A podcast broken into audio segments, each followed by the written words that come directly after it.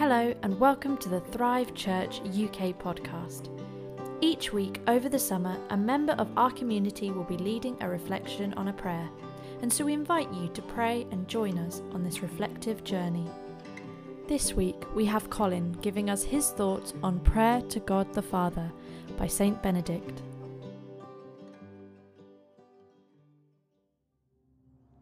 Hello, my name's Colin. I'm a member of Thrive Church. Welcome to the latest in the weekly reflections. Today we're going to be looking at the story of the Father's love from Luke 15. And in particular, I want to pick out a key word around having a party, around Jesus having a party over you.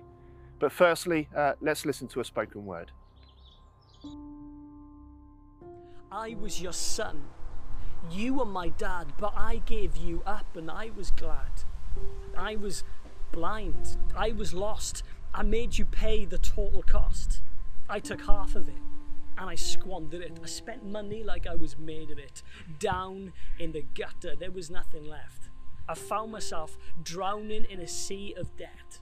No place to go. All alone, tail between my knees.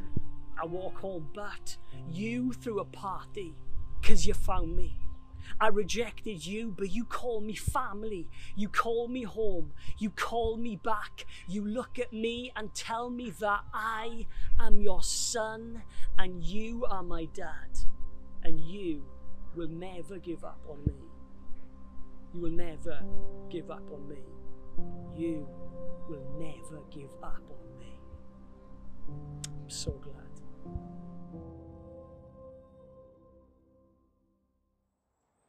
That spoken word is inspired by Luke 15, which is the story of the Father's love. It's more traditionally called the story of the prodigal son, but I prefer to frame it as the Father's love.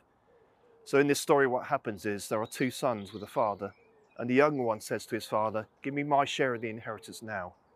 And he went off and spent that inheritance in pretty wild living, you know, not a great lifestyle. Um, he wanted his independence, but he wasted it. And you, know, you have little milestones in the story. There's a section where it says a famine hit the land. He ran out of money and he began to get desperate. So desperate that he was willing to you know, eat the food that the pigs were eating. Now, we lose a bit of that impact you know, to our modern ears, but to Jewish ears, hearing that, that he was willing to eat the food the pigs were eating, is massive. Know, would have caused a, a big ruckus in the crowd. So this guy was desperate. And it says he came to his senses. In other versions of the Bible, it says uh, he came to himself, which is an interesting way of looking at it. And he said, I'm going to go back to my father. You know, my father's hired hands, they have food to eat. You know, they've got a place to live. Uh, I'm going to say, I have sinned against heaven and against you. I'm no longer worthy to be called your son. So he traveled back home, but his father saw him from a long way off and ran to him. And this is why I want to call it the story of the father's love rather than lost son, because it's about the father seeing him from a distance. And regardless of what he'd done, he ran to him, he embraced him, he kissed him repeatedly, he put the best robe on him, a ring on his finger, killed the fatted calf, and had a party. But there's an interesting sub theme here. Uh, the older son, hearing this party was going on, came in from the fields where he's working and complained. He was bitter about the fact that his uh, father had thrown this party for his son, who was lost, but now is found. So I want to give this story a little bit of context. The audience Jesus is talking to here is Pharisees, tax collectors, sinners, teachers of the law. You've got a wide range of people in the in the crowd that he's talking to. The Pharisees were a Jewish sect. You know, one of the things that they did was um, they they believed in the Torah. That's the first five books of the Bible. So Genesis, Exodus, Leviticus, Numbers, and Deuteronomy. But they added an oral tradition to that. Um, somewhere around 600 different rules and protocols that they added on top of the Torah. So that made it actually quite difficult to access God. Um, yeah, they, they were putting up barriers to people having a relationship with God with all of these additional things that they gave equal weight to the Bible to. So one of the reasons you know Jesus was constantly you know going at them for their hypocrisy was that they were holding to these high standards of all of these laws and the Old Testament, while at the same time plotting to kill Jesus. Uh, so there was massive hypocrisy involved in the Pharisees. So you have the Pharisees in this audience, you know, represented by the older son in the story, you know, toiling away, but not enjoying the relationship they could have with the father. You have the teachers of the law who are doing the same thing. And then you have the tax collectors and sinners who are drawing near to Jesus. which is something that the Pharisees didn't like. It actually says in the Bible, now the tax collectors were sinners, were all gathering around to hear Jesus. So he was drawing the crowd, the tax collectors, who are a hated group, and the sinners. But the Pharisees and the teachers of the law muttered, This man welcomes sinners and eats with them. In other versions of the Bible, it says that they grumbled, you know, they complained. Yeah, their heart was not right. Um, even though they were, you know, trying to follow all these ethical rules, what was inside was not right. So Jesus gave them a few stories, not just this story of the lost son and the father's love. He started it off with a story of a hundred sheep. So you've got these shepherds on a hill, um, and with a hundred sheep, or one goes missing, and the shepherd goes and finds that sheep, carries it back, and rejoices because he's found that lost sheep. Um, what's interesting to me here is that what it reminded me of, um, in a funny sort of way, was the Holy Spirit, because in this story, the shepherd has actively gone out and sought the lost person, or sought the lost sheep, who represents a person. And it reminded me a little bit of the Holy Spirit in Genesis hovering over the waters, you know, just about to see the world created, you're looking to create life, and you have the presence of the Spirit, and then the Word of God came, and suddenly life was created. And that mission that Jesus had right there is still the same mission today. We've got the presence of the Holy Spirit and the Word of God, represented by the Bible, but also what He speaks, and also wrapped up in Jesus, who is the Word. We've got those things too. We've got the Spirit. We've got the Word of God. And our job is to be partners in Jesus in going out and creating life, to take the good news out there so that Jesus can then create that life. So we have a role in this. And it really just spoke to me a little bit that people coming to Jesus is not always about them turning around and walking to Jesus. It's often about Jesus going out and finding them. And it's, it's important that we realize that, that Jesus is actually out there seeking to find people to save seeking to reach people and convert them into followers of Him and give them access to all of the riches and the life that is wrapped up in Jesus. So, one of the things we can do is we could be like that shepherd. We can go out and find those lost sheep. Yeah, we can partner with Jesus, partner with the Holy Spirit, and uh, just get out there and start reaching out. So, one of the things I would reflect on is how do we listen to the Holy Spirit? The Holy Spirit is out there hovering over the waters, looking to create life with the Word of God. How do we partner with the Spirit and get out there reach out? Who is the Spirit putting on your heart? Who is the Spirit putting on your mind?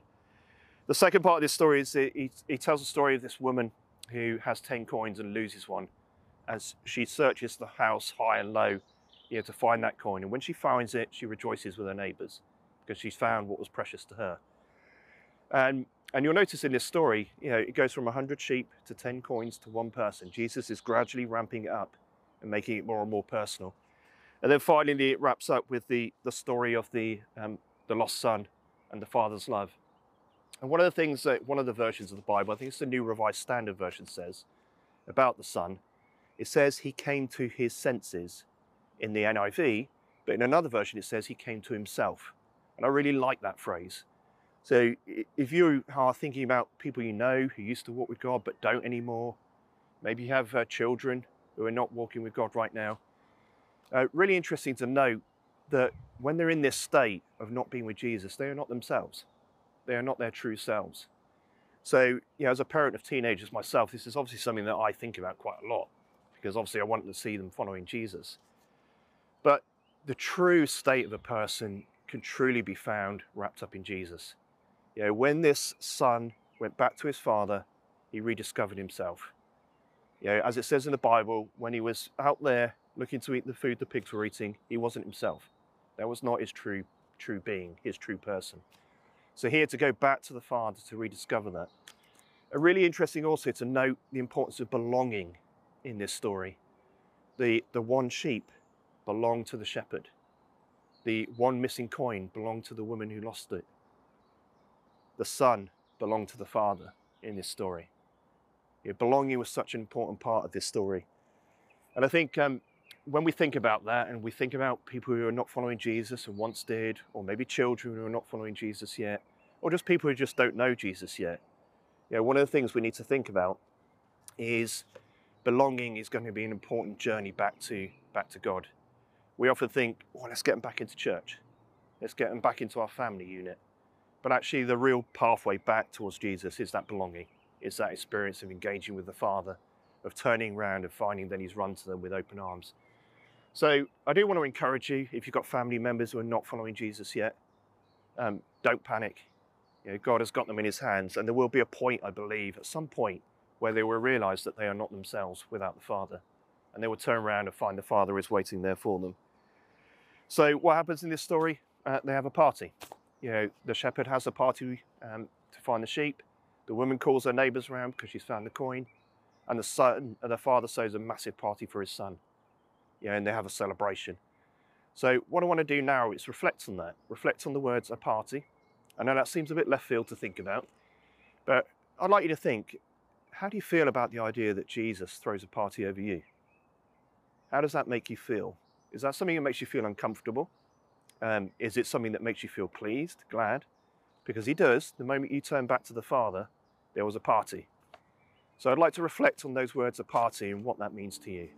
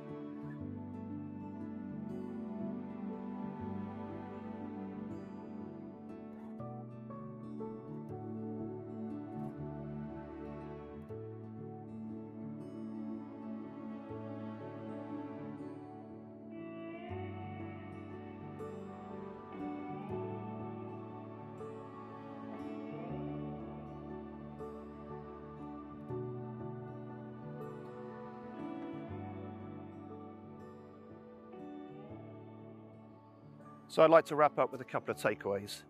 What we saw in this story is the lost son realizing that his pathway back to the father was based on the fact that his father saw him as a son. It was not based on his behavior, good or bad. The older son in this story thought it was based on good behavior. The younger son messed up his life and thought his bad behavior would be a barrier to his relationship with the father. And it wasn't.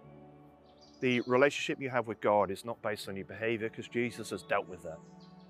It, all you need to do is embrace the Father and you will find that He's there with open arms. Second thing I would just think about if you're a Christian is we saw in this story that you know the Pharisees accused Jesus of dining with tax collectors and sinners. Dine and eat and welcome tax collectors and sinners. You know, think about what that means for you and the practical implications of who you can reach out to. And of course, key to all of this is just being close to the heart of God. I mentioned the Holy Spirit and following His leadings earlier, and that's really, really important. So we're going to wrap up with a little prayer from a uh, Benedictine monk, actually the original Benedictine monk called Saint Benedict, uh, from around uh, 5 580, I think he was around. And he, uh, we're just going to go through that prayer together and wrap up today's session. Thank you.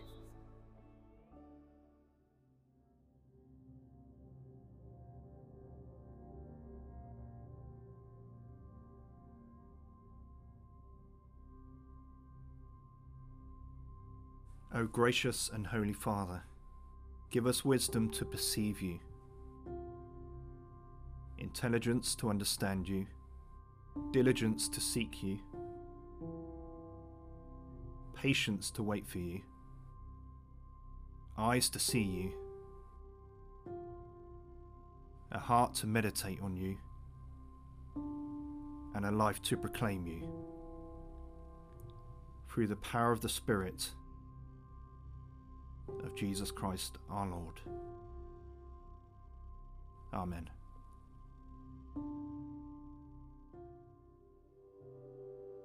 Thank you for listening to the Thrive Church UK podcast. For the full video version of this reflection, please visit our social media platforms via Facebook or YouTube by typing in Thrive Church UK. If you enjoyed this reflection, please feel free to share it with friends and leave us a review. To find out more about Thrive Church UK gatherings, then visit our website at www.thrivechurch.uk. Thanks for listening.